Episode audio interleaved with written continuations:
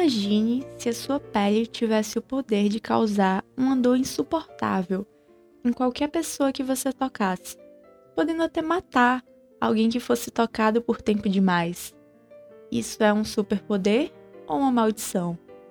Aprisionada há 264 dias, Juliette Ferraz tem essa habilidade extraordinária na palma das mãos e na pele em geral. E para ela, isso é uma maldição. Meu nome é Vitória Mello e no episódio de hoje eu vou falar sobre Estilhaça-me, um livro escrito pela Tahiré Mafi, nesta resenha sem spoilers. Aqui, no Gaveta Mágica, o seu podcast literário.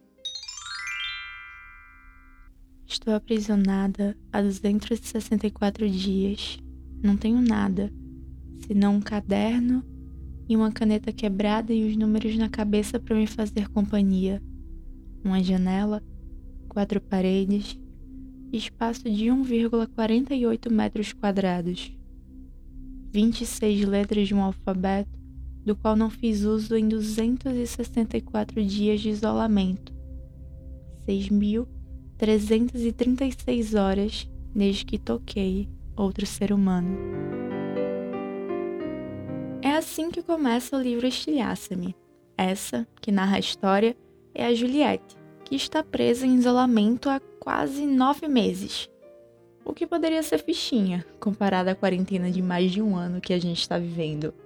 Mas a Juliette está 100% sem contato com o mundo exterior e nenhum ser vivo. Com apenas uma janela, uma caneta e um caderno, ela sobrevive aos dias de encarceramento. Juliette tem apenas 17 anos e está em uma espécie de hospício. Mas também uma prisão.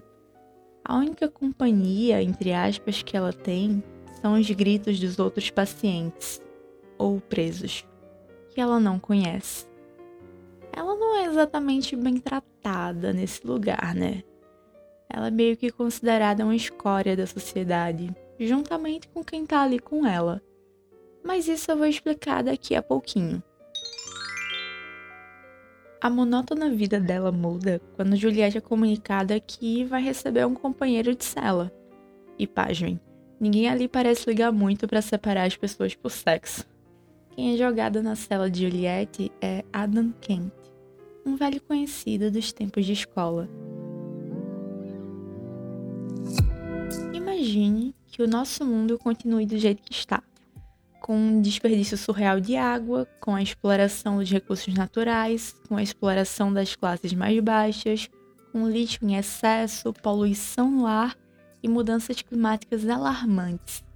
Estamos chegando a um quadro irreversível. Ou talvez já tenhamos chegado.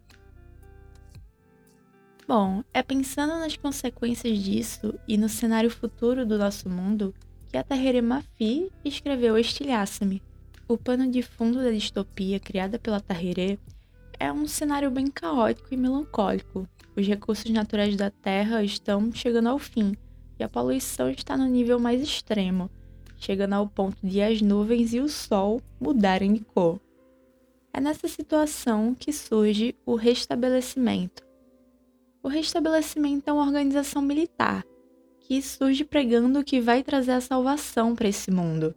Porém, como todo sistema político que surge em uma boa distopia, sabemos que não é isso que eles têm em mente. Depois do restabelecimento, a exploração e o descaso com as classes baixas chegam ao extremo. A cultura começa a desaparecer. Existem planos para acabar com as diferentes linguagens e pensamentos. Livros são queimados, a história é apagada, tudo com a desculpa de que isso é necessário para que a civilização comece do zero, sem erros para serem repetidos. O restabelecimento é uma ordem mundial, dividida em 3.336 setores. Esse é o cenário em que se passa a história da Juliette. Por estar isolada há tanto tempo, ela não sabe exatamente como o mundo está, mas ela tem uma noção de como estava antes de ela ser presa e é assim que a gente descobre toda essa situação quase apocalíptica. A coisa toda é tão complicada que mal se tem comida para alimentar todo mundo.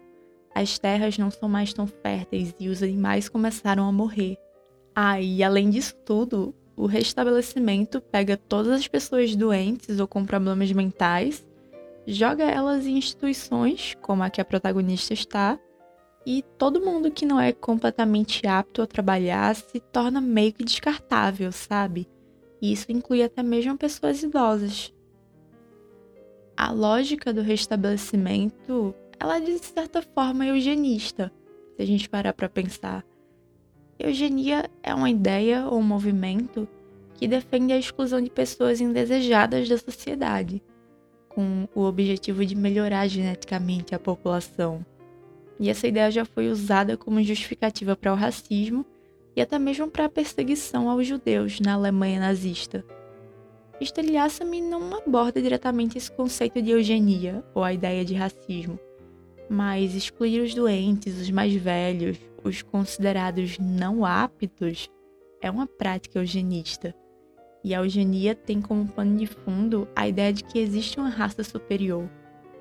Bom, no livro não se fala em uma raça superior, mas dá para perceber que algumas ideias são consideradas superiores. Quando o restabelecimento define que certas culturas devem ser apagadas, que certos livros devem ser queimados, que certos idiomas devem deixar de existir, ele considera que existe uma cultura, um idioma, uma ideia superior que deve permanecer. Bom, já chega de falar do cenário do livro. E apesar de eu ter me aprofundado durante alguns minutos nessa questão, o livro não fala todo o tempo como o mundo está. São apenas pensamentos da Juliette que estão colocados aqui e ali. Mas se você juntar todas as pecinhas que ela te dá, é bem possível imaginar como que o mundo deve estar. Estilhaça-me é um livro escrito de uma maneira um tantinho peculiar, que eu pessoalmente adoro. Ele tem algumas palavras e frases taxadas, com um traço riscando elas, sabe? Que representam alguns dos pensamentos da Juliette, ou então algumas palavras escritas e riscadas no caderninho dela. Lendo esse livro, eu me senti bastante dentro da mente da protagonista. Em certos momentos, ela repete palavras e frases e você consegue meio que sentir a ansiedade ou medo ou alívio que ela está sentindo naquele momento. Essas coisas dão uma intensidade bem maior aos sentimentos da Juliette. Quando a gente está lendo, dá para perceber o desespero, as angústias, os momentos de libertação. Tudo isso é construído de uma maneira que a gente entende a mente caótica dela. E o mundo dela vira de cabeça para baixo várias e várias vezes o caos ali é completamente compreensível. A Juliette é aquela personagem que, meu Deus, eu queria pegar e colocar em um potinho e protegê-la de todo mal. Eu acho ela cativante. E é incrível ver e sentir a evolução dela ao longo do livro. Inclusive, uma coisa que me chamou a atenção é que ao longo da história, as repetições e as frases taxadas vão diminuindo conforme a personagem vai se tornando mais confiante consigo mesma. Antes de voltar a falar sobre a história em si, que eu já adianto, a narrativa não se passa toda dentro de uma cela de um hospital psiquiátrico. Na verdade, bem pouco do livro se passa lá. Bom, vamos falar sobre a nossa protagonista. A Juliette foi uma criança bastante solitária, Afinal, ela não podia tocar em ninguém para não correr o risco de fazer outra criança gritar de dor ou morrer. Por isso, a maior companhia dela durante a infância e a adolescência e a vida foram os livros. E por ter sido uma leitora assídua, ela escreve muito bem e expressa os pensamentos às vezes de forma poética. Ela fala uma coisa para outro personagem, mas para nós leitores ela diz o que não foi dito, seja por meio de frases riscadas ou a própria afirmação do que ela não fala. Eu vou dar um exemplo, citando um trecho que acontece lá pela página 70 do livro. Mas relaxa, não é nenhum spoiler. Eu não vou estragar a história para ninguém. Essa é uma interação que acontece entre um personagem, que eu não vou citar o nome, porque ele aparece um pouco depois, o Adam, que é o colega de cela da Juliette, e a Juliette. Abre aspas. Estou surpresa por você não ter dito a ela para mudar de roupa, como lhe pedi. Adam endireita-se na cadeira. Eu disse, senhor. Gosto de minhas roupas, digo-lhe. Gostaria de dar-lhe um soco no olho? É o que não lhe digo. Fecha aspas. Eu não vou ler nenhuma parte com frases riscadas porque eu acho que seria um pouco confuso. A Juliette também usa algumas metáforas que, apesar de parecerem simples, eu acho maravilhosas. Em um momento, quando ela se dá conta de um fato muito importante, ela diz em pensamento, abre aspas, a compreensão é uma água gelada e está me escorrendo pelo pescoço, fecha aspas ela usa essa metáfora para descrever a sensação que ela teve naquele instante. E enquanto eu lia, eu parei para imaginar a sensação que eu tenho quando cai água gelada do chuveiro no meu pescoço e vai escorrendo pelas minhas costas. E assim eu consegui entender perfeitamente o que ela estava sentindo, mais que perfeitamente.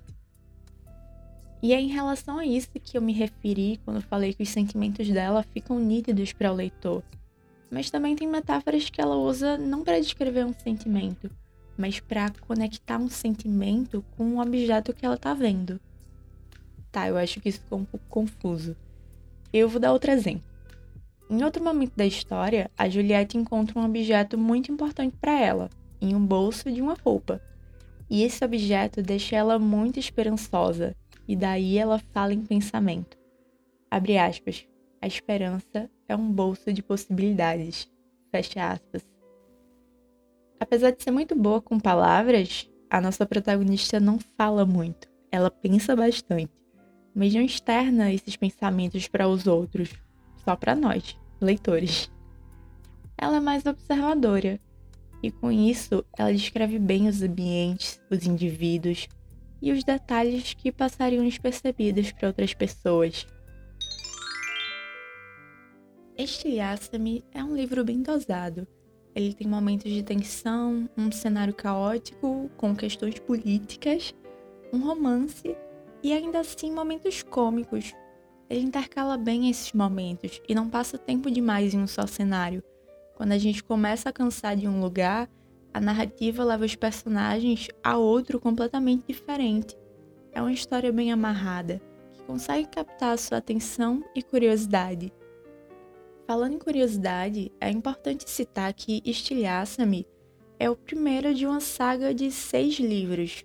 Então, não espere que ele te entregue de bandeja, ao final, a explicação completa sobre o poder ou a maldição da Juliette.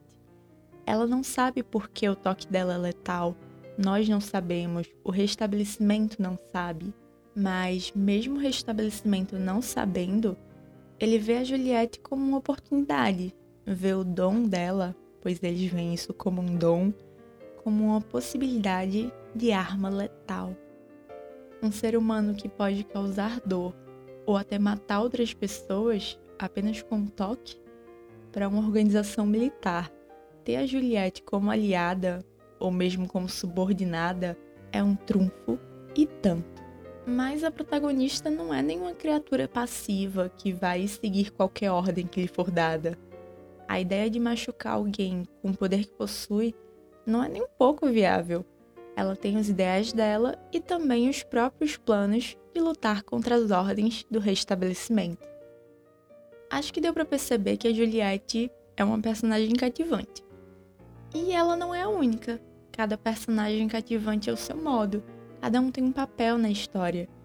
Eu só não vou falar sobre os outros personagens para essa resenha não conter nenhum spoiler e nenhuma revelação sobre o enredo que possa estragar sua experiência lendo. Uma curiosidade que, na verdade, é mais sobre mim do que sobre o livro é que eu li Estilhaça minha primeira vez há uns seis anos. Eu li os três primeiros livros da saga e não lembro bem, mas eu acho que na época a sequência não tinha sido lançada e com o tempo eu acabei esquecendo. Ou eu posso ter pensado que ela acabou quando eu terminei o terceiro livro, não sei. Na época era muito comum trilogias, que são aquelas histórias com apenas três volumes. Por eu ter feito duas leituras de Estilhasse-me em épocas tão diferentes, eu tive duas perspectivas. Eu acho que ambas as leituras foram ótimas, mas nesta segunda vez eu me envolvi mais com a história e também reparei mais nos detalhes, nas sacadas que as metáforas de Juliette têm. Eu acho que eu absorvi mais da obra no geral, mas eu não tenho certeza se é porque eu tô quase sete anos mais velha ou por eu estar preocupada com fazer uma boa resenha. Então eu quis reparar em tudo bem direitinho. Quando eu me interessei por esse livro lá na adolescência, o que me chamou a atenção foi o enredo diferente do que eu já tinha visto. Por mais que eu lesse muitas distopias, muitas histórias com mundos quase apocalípticos ou governos ditatoriais, eu nunca tinha encontrado uma com a ideia de alguém capaz de matar com um toque. A Juliette não pode tocar em outras pessoas. E essa ideia me deixava, e ainda me deixa, doida. Quando eu parava para pensar, e se eu tivesse esse poder? Esse toque letal? Eu não poderia abraçar a manhinha, os meus amigos, não poderia fazer um cafuné em alguém, ou sei lá, simplesmente andar de mão dada. Sinceramente, cara, eu surtaria. Eu surtaria muito.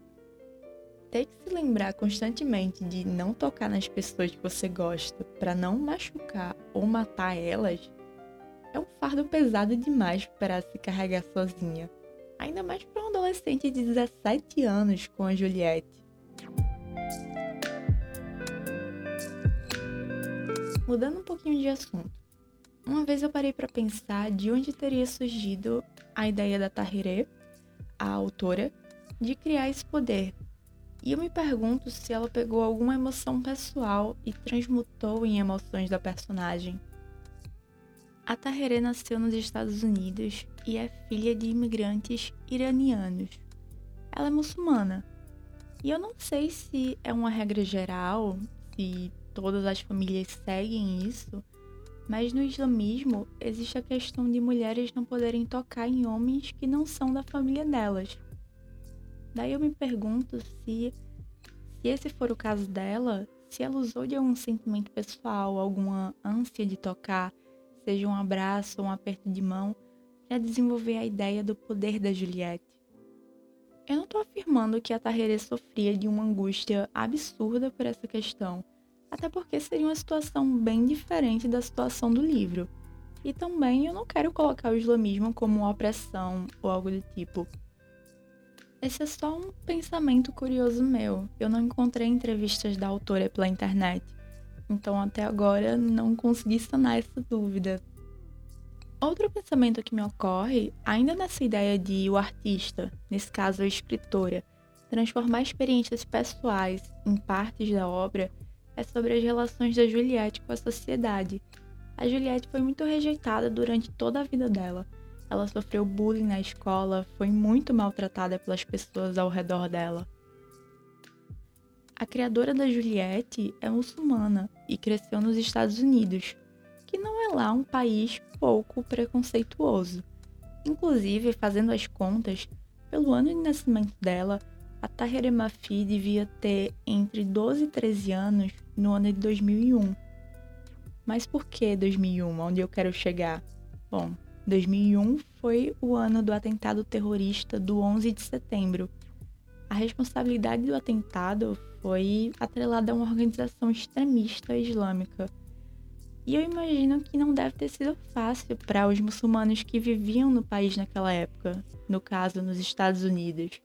Por isso me pergunto se a Tahiré sofreu alguma experiência semelhante à da Juliette, de ser rejeitada. Bom, vamos às considerações finais.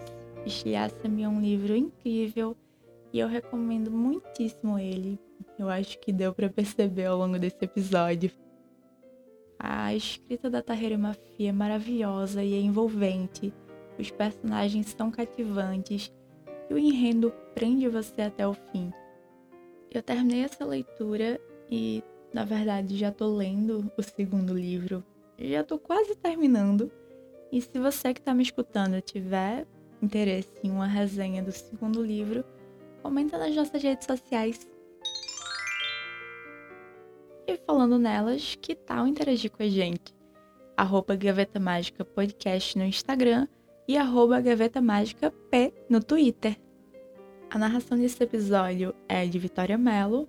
A equipe de redes sociais é composta por Robson Martins e Mariana Salles. O roteiro desse episódio é de Vitória Mello e Mariana Salles. E a edição é de Daniele Leite. Nesse episódio, uma parte da trilha, essa que tá tocando agora, foi produzida por Vinícius Salles. E o podcast Gaveta Mágica faz parte da Rádio Cordel UFPE e foi orientado pelas professoras Sheila Borges e Giovanna Mesquita. Ah, é importante lembrar que todos os nossos episódios estão sendo gravados em casa, mantendo as medidas de restrição contra a Covid-19. E você também se cuida, viu? Usa máscara, de preferência PFF2 e álcool em gel. Esse episódio encerra a nossa temporada de estreia. Nós vamos fazer uma pequena pausa para focar em movimentar o nosso Instagram e o nosso Twitter. Mas fica ligado que logo mais estamos de volta. Até a próxima!